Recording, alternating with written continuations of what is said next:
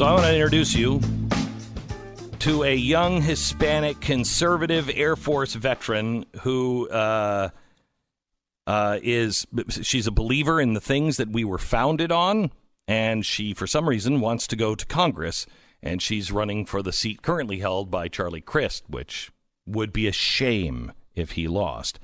Anna Paulina Luna, welcome to the program. Hey, Glenn. Thanks for having me on. You're you're uh, you're welcome. So we met a few weeks ago. You happened to be here in the building, uh, and uh, I had just stumbled across you, and somebody else, some other show in the building, had invited you on, and uh, my show was my show was over, so I invited you to to uh, come on because I want to find out a little bit about you, a little bit more about you. Um, you are uh, you seem to be all on the right track. You're pro God, pro life. You don't hate America. Um, tell me about tell me about some of the policies that you think Charlie Crist has wrong that you would not be voting the same way. I mean, first and foremost, the guy says that he cares about veterans, of which I am, and then he went and ter- uh, voted against, you know, us getting health care, and in, fa- in turn favored illegal immigrants getting health care. And I think that a lot of what I talk on, a lot of the policies that I am so passionate about, it's because of my life experience. Um, not to mention, he's absolutely pushing the red flag laws. And again, going back to kind of how I grew up, I did not have a normal upbringing. And I realize that now. And it was really the military that I'd say, you know, helped me change my life around.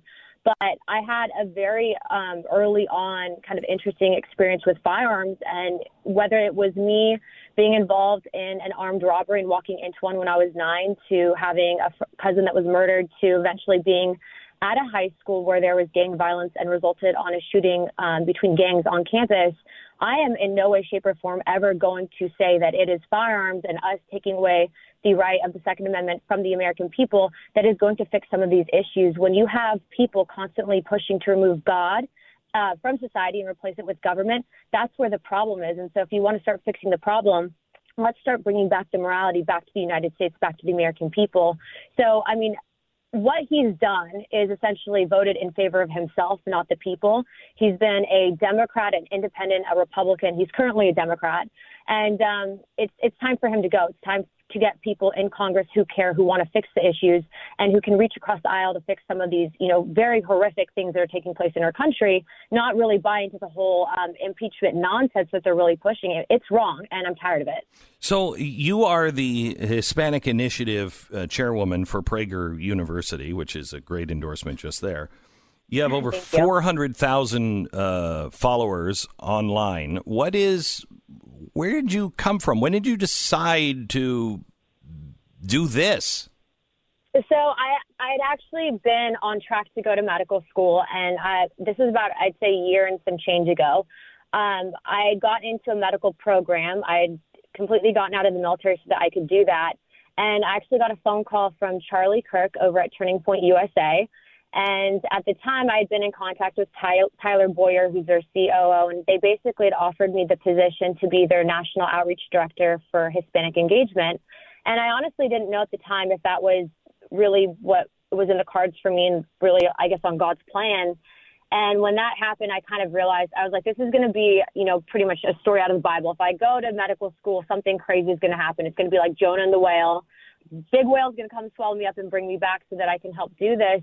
Um, now, kind of touching on why I really politically started speaking out was I had obviously my experience with the Second Amendment, but I started working closely with an organization called Veterans for Child Rescue, and they uh, basically handle counter trafficking at the U.S. Mexico border of children. Mm. And at that point in time, I didn't know that that was even an issue. And honestly, it is. And after I was doing the digging that I was doing, and I found out about the horrific numbers of children that are trafficked, I knew that I had to say something. You know, the whole reason I wanted to become a doctor was that so I could help people.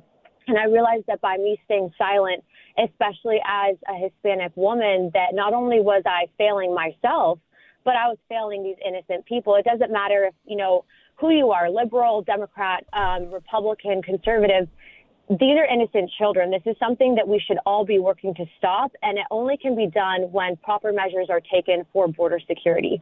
So I really started using my platform, and um, Turning Point's been kind enough to work with me on a documentary to get this information out there. So that'll hopefully be out here pretty soon. Uh, well, I'd like to help you with that as well. Um, it, it is it, the numbers are astonishing, astonishing.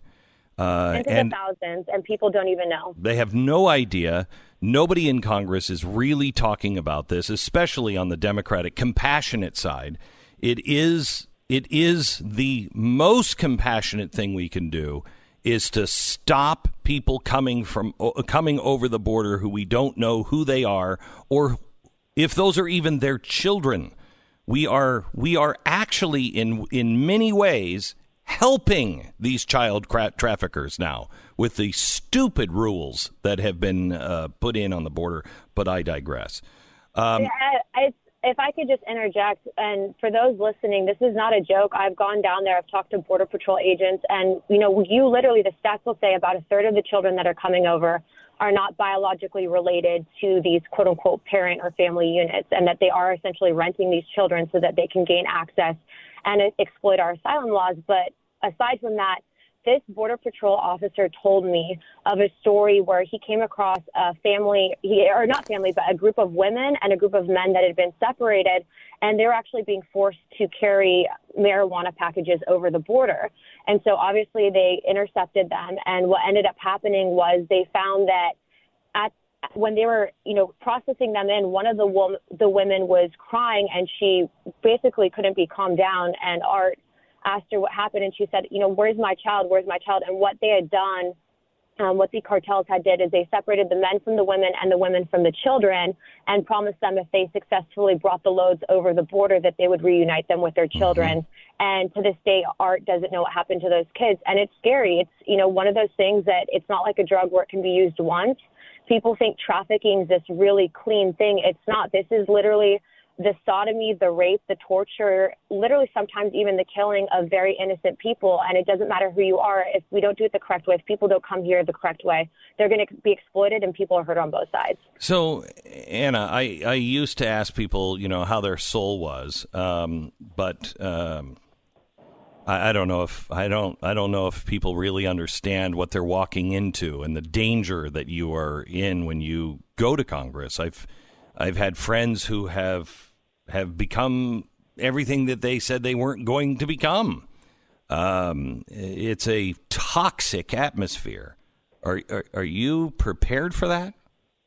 I am, and I can say that this is kind of funny, but right out the gates, I had someone like Matt Gaetz come out and endorse me, and I've never been the type of person to be bought. Uh, one of my campaign slogans is "Built, not bought," and I say that because everything that I've experienced in life the reason I speak out is because I know firsthand what that's like. I literally grew up in the welfare system. Um, and I've been very selective about even taking certain money from certain lobbyists. I am a grassroots candidate. I've been to date leveraging my social media to raise all of these small dollar donations nationally. And if all goes as planned, I'll be making the Young Gun list, um, which is the NRCC's list of you know top competing candidates for district. And obviously i need help raising that money. So if you can donate please do. You can donate at www.voteannapaulina.com but i am who i am and i always feel that i'm answering to higher calling. And i'm not anticipating on being a career politician. I'm going to do what i think is right what needs to be done and then i'm going to leave. And i'm going to tip my hat and, and let the next person take over. How competitive do you think you could be against charlie crist I think, and I, you know, there's some great people running in, in this race, but when it comes to being able to actually go toe to toe with him and call him out on some of the identity politics that he's going to be using, I will be able to absolutely flip the seat. Not to mention, I have a very, again, unique background. And in part, what I also am passionate about is I've been working with an organization called Force Blue that does coral reef restoration off the coast of Florida. My husband's a scientific diver with that organization.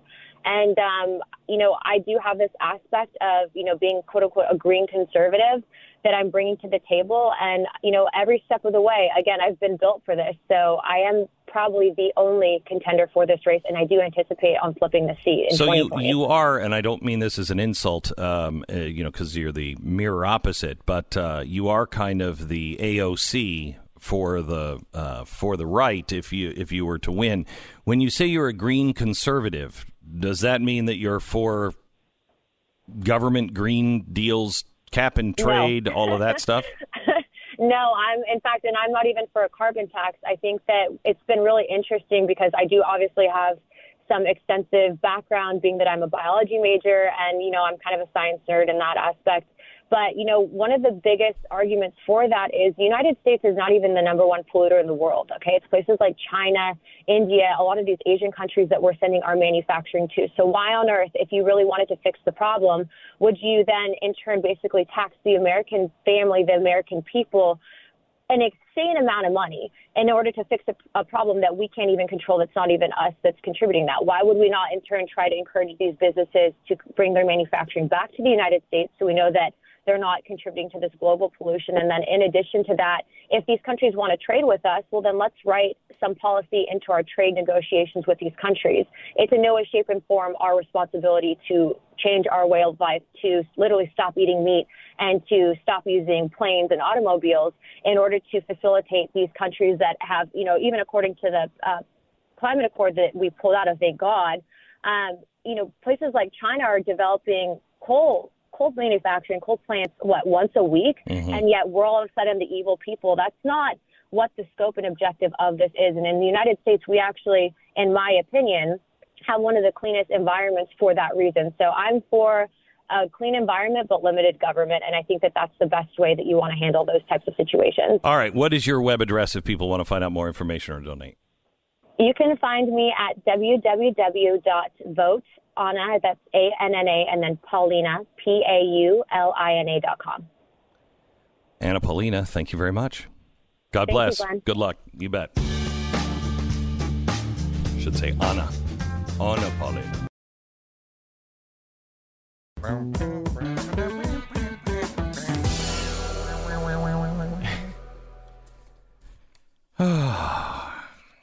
How are you, Stu? I'm wonderful. You're not coming with me this weekend to Salt Lake, are you? I am not. No, that's not. That's uh, not pers- right. Uh, personal choice. Personal. Wait a minute. What? Player's decision. Uh, Hold it. Did not play. Player's decision.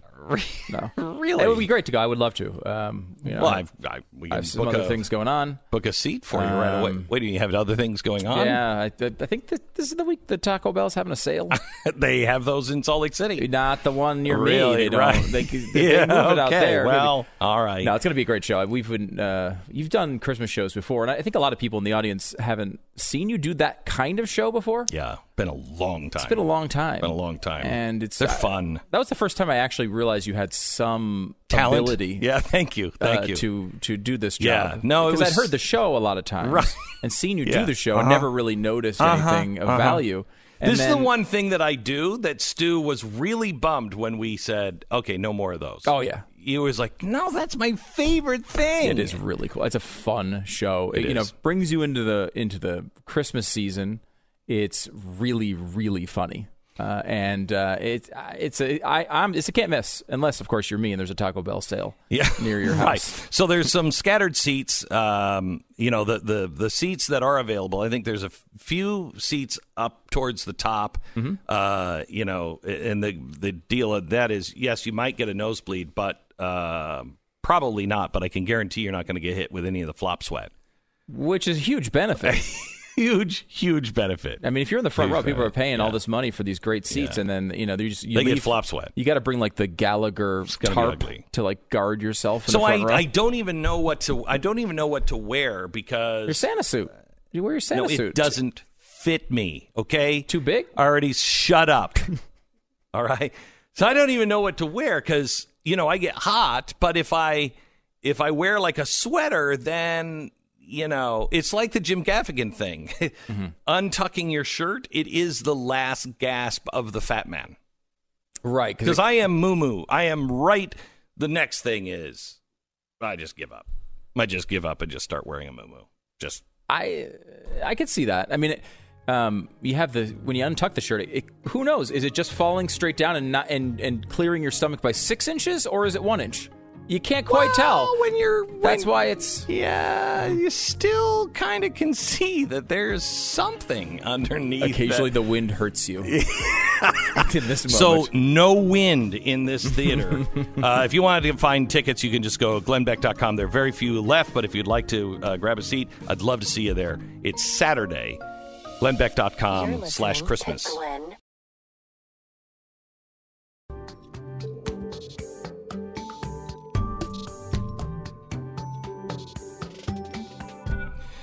I want to bring in Kevin Ryan. He is a uh, writer for glennbeck.com and uh, also uh, my program and uh, The Blaze. And he is he is a different dude, man. he is just so much fun.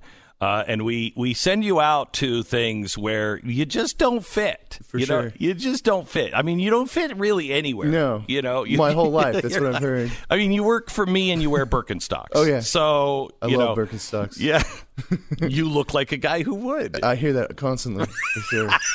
yeah, I, and I love every single day of it. By the way, Yeah, yeah. it's amazing. Yeah. So anyway, so we sent you out to uh, cover a couple of things, and we haven't spent any time this week on Kamala Harris uh, dropping out.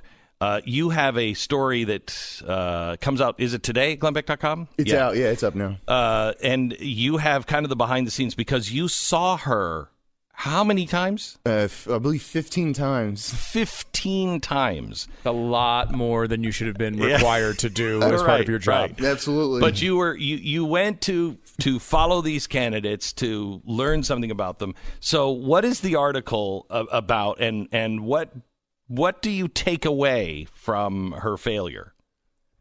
my first okay so what i did uh, when i first saw her was i was like this there's something captivating about her it's terrifying she scares me Yeah. and she just wants the she wanted that job so badly Yeah. that i thought she, no one could ever stop her mm-hmm. so i wrote five articles about her and it's like here we are two months later and it's like well those other three articles are never going to come out but and it, it taught me something about politics yeah. because you guys are so clued into politics, and it's kind of a new game for me. Yeah. Um, and uh, it's just been fascinating. And Harris, Harris was the one. Well, my because my dad was with me in Iowa, and he said what really freaked him out was that she always has this like tear waiting in her eye to drop, and it's it's just ready Yeah. and she can just and she would just could play all these different characters Yeah. And she did them very well i really admired her i didn't think i was going to admire her at all but i just You admired her for her uh, Abilities? abilities. terrifying abilities terrifying. Wow. Because I, I think there's Wow. a there's a uh, I think an, a sense where you look at Kamala Harris and you say see someone who seems to have ability as a politician and is relatively convincing at times, uh, but there's something I think. You know, like when you look at a robot and the robot looks human, but not It's quite. called the uncanny valley. The uncanny valley, yes. And you, it just feels weird. Like you, you sense that it's not authentic. Mm-hmm. And I feel like that's what it was like with with uh, Kamala Harris as we learned more about her. I mean, I, you know, if she had, you know, we Because talked when about you first see her, we we talked about this Yeah. at the very beginning. When you first see her, you're like, she. There's something charming about her. There's something real about her that seems like she's likable. Seems like she's likable. Yes. But then the more she's around, you're like. No, it's the uncanny valley, and then all of a sudden you kind of hit the bottom of that valley, and you're like, I think she's a fraud. I don't think she's real. By And the way, that's I where think she is at the change the name of the article to Uncanny Valley that's good. that's I mean that sums up her kind of essence. Like that, there is there and- in person it's like that because I I also wrote an article about seeing her at this Baptist church and there was nobody there. There's no media. It was a rainy day. It was a miserable day, and she her sister got up and sang, and Kamala gave a, this like heart-rending, um, gospel-driven sermon, and I, I had tears in my eyes. But when she walked off, I was like, "That is a good politician." Yeah, yeah. I didn't. I didn't come away with like that is a real great person. Right. And we should Really? note, uh, not a good enough politician, uh, quite Yeah. clearly. Apparently. Uh, People sense it Apparently. in some. In well, I some way. think that's why I think that's why Bernie connects with so many people is because that's not a pol- that's not a good politician. Yeah, You know, he's Yep. just he's a mess.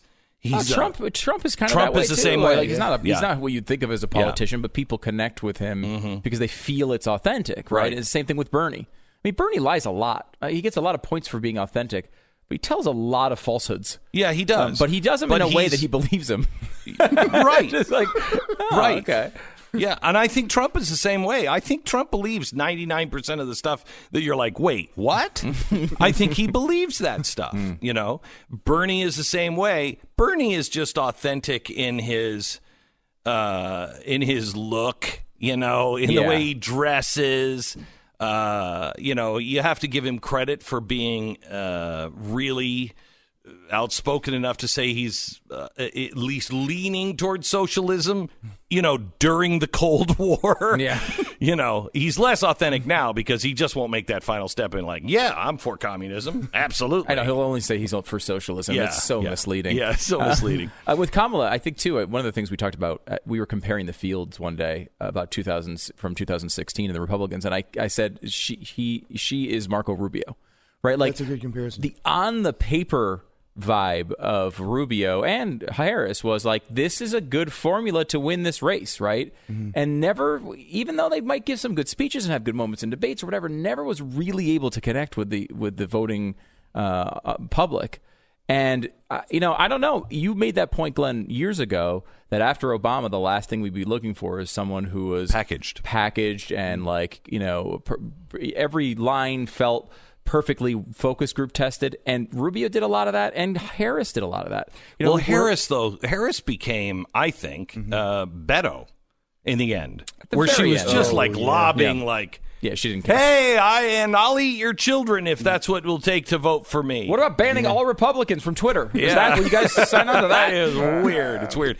Okay, so another story that you uh, that you have is uh, on Joel Osteen. We did not have a chance to talk to you. It's been so crazy. I mean, it's hard to keep up with the news. Yeah, you So- you were with Joel Osteen and Kanye a couple of weeks ago. Tell me about that experience. Glenn, it was insane. Uh, it was just, I mean, just like setting up the scene is is unbelievable.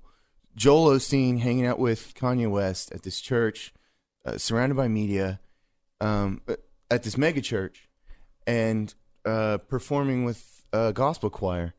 Uh, I mean, a year ago, he was a very different Kanye. Yeah, very publicly a, a very different Kanye. Um, yeah, I really, I really wish you could have come. I would was- have loved to. I would have loved to have been there. We'll go to So- the next one. Okay, so so who who did you feel he was? Kanye. Yeah. Um, I've he he felt. I feel like his only mode is genuine, and that's what people have a problem with. They think he's being disingenuous. I don't think he. I think there's no off switch, and What does that mean? he can't. He He's all or nothing. all yes, but whatever he thinks the truth is at that moment is is what he's truth. saying. George Bush doesn't care about black people. Uh, Donald, right. Like Donald Trump is the, is the you know the greatest guy in the world. Whatever it is, he doesn't have the he doesn't have that filter to stop himself and try to rethink. Maybe I shouldn't be saying this. for sure. And and this is what I struggle with. I don't know if he just doesn't care or if it's just he feels an imperative to bring it out. And I know there's like there's some mental illness there. And he's there's probably some pills. I don't know. What do, what does that mean? was. What what do you mean? There was Bipolar. Um know. that that's on the record that yes. he's okay. Yeah, his the, he was hospitalized at uh, YMCA. Whatever, whatever. When they're put in involuntarily, Mm-hmm. when someone's put in, admitted involuntarily, he was admitted to YMCA um, mental health facilities, and pretty didn't. Isn't that? I mean, does that sound like a mental health facility that any of us want to go? Oh, yeah. What is the treatment? You got to get into the pool. Just get into the pool. Go play some volleyball. Yeah, play some volleyball and everything will be good. Uh, when was that? That was maybe like nine months ago, a year ago. And when he was in at the facility, he was drawing churches and talking about um, forming a church in Calabasas where he lives. and um, it sort of turned into this gospel choir that was like kind of quiet at first, and he's just been building from that. And um, it's funny of all the outrageous things that Kanye's done, I think I, I rank uh, the Joel Osteen Church as like pretty high up there. really, yeah. Why? Why is that? it was just so unexpected. And he's, but he's, he's very Joel Osteen. I mean, I like Joel. He's a friend of mine, but he's very Joel Osteen. Joel Osteen is a, he's a gateway drug. Yeah, you know, he's he's getting the people who are not going to church, who are trying to, you know, uh, find some God in their life, but they want they want the success that goes along with it, along with the happiness and everything else. And Joel preaches this, you know, uh, the gospel, uh, and it's very mechanical, uh, but the gospel of prosperity. And that's what I mean. You know, even I think it was that weekend. He said I was down. I don't even know fifty million dollars, and I just got that back from the IRS. IRS. Like, who has that?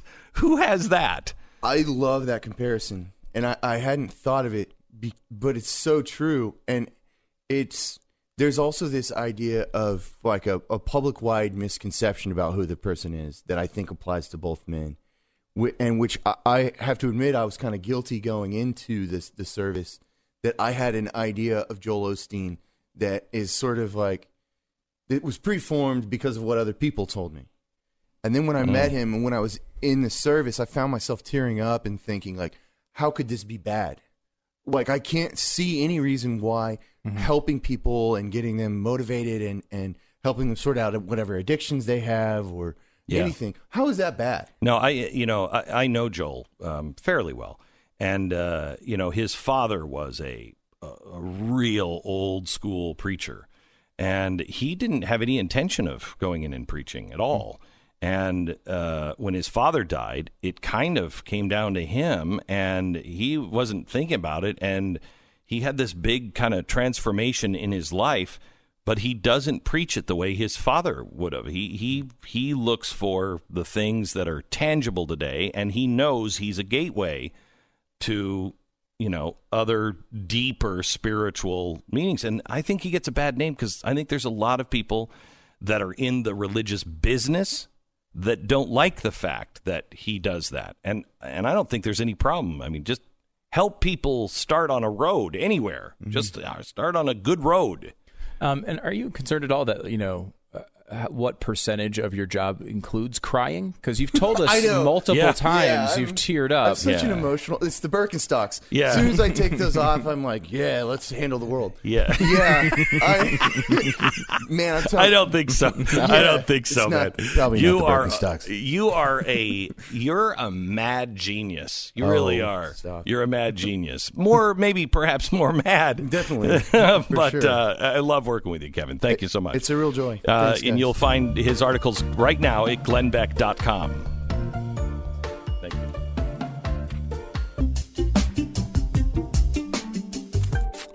Well, Mr. Stu Burguiere, Glenbeck. here we are. Mm-hmm. Here we are, just a couple of days away from the articles of impeachment. Uh, Mm-hmm. I've already got my advent calendar out for that.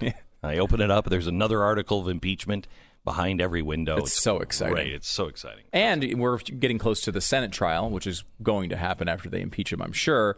And there, they will probably call Hunter Biden as a witness. Mm-hmm. Now, Hunter has a very interesting past, as, as you know.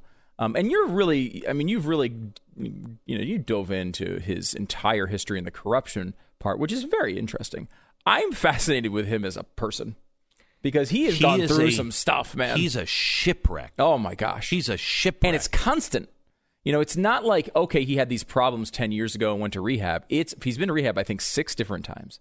Um, you know, he just he went through a relationship, then he started dating his brother's widow, which is weird. which is weird. While he was dating his brother's widow, he went to a strip club and impregnated a stripper, which he's now having to. Uh, he went through a trial uh, just the other day. It was well, they just kind of came to the conclusion that he did have to pay child support, and as part of this, he has to bring his financial records of five years. complete. The judge was very clear. she has to too. Yeah, mhm. she has to too. But uh, his complete financial records, and that's going to be interesting. Now, after this, this stripper and after the widow, he wound up meeting, I think, a, an Instagram model or something, and married her Well, like ten days. in 10 days after they met. yeah. While we are now learning, while he was uh, married to, and I think he still is married to her, The ten day lady. the 10 day lady. He was uh, also went to a strip club multiple times. This is back in uh, this is a few years ago, or no, it was late last year. Excuse me. And um, the strip club he went to, which he went to multiple times, at one point uh, smelled something that sound, smelled like burning styrofoam. Um, apparently, the uh, the smell of crack, and they believe he was doing crack in the VIP room at the strip club. at the strip club. But other than that, he things are going pretty well. After he married the woman after ten days. Credit score is good. yeah. Uh, but other than, you gotta look at the upside. Should be an interesting Senate hearing. You're listening to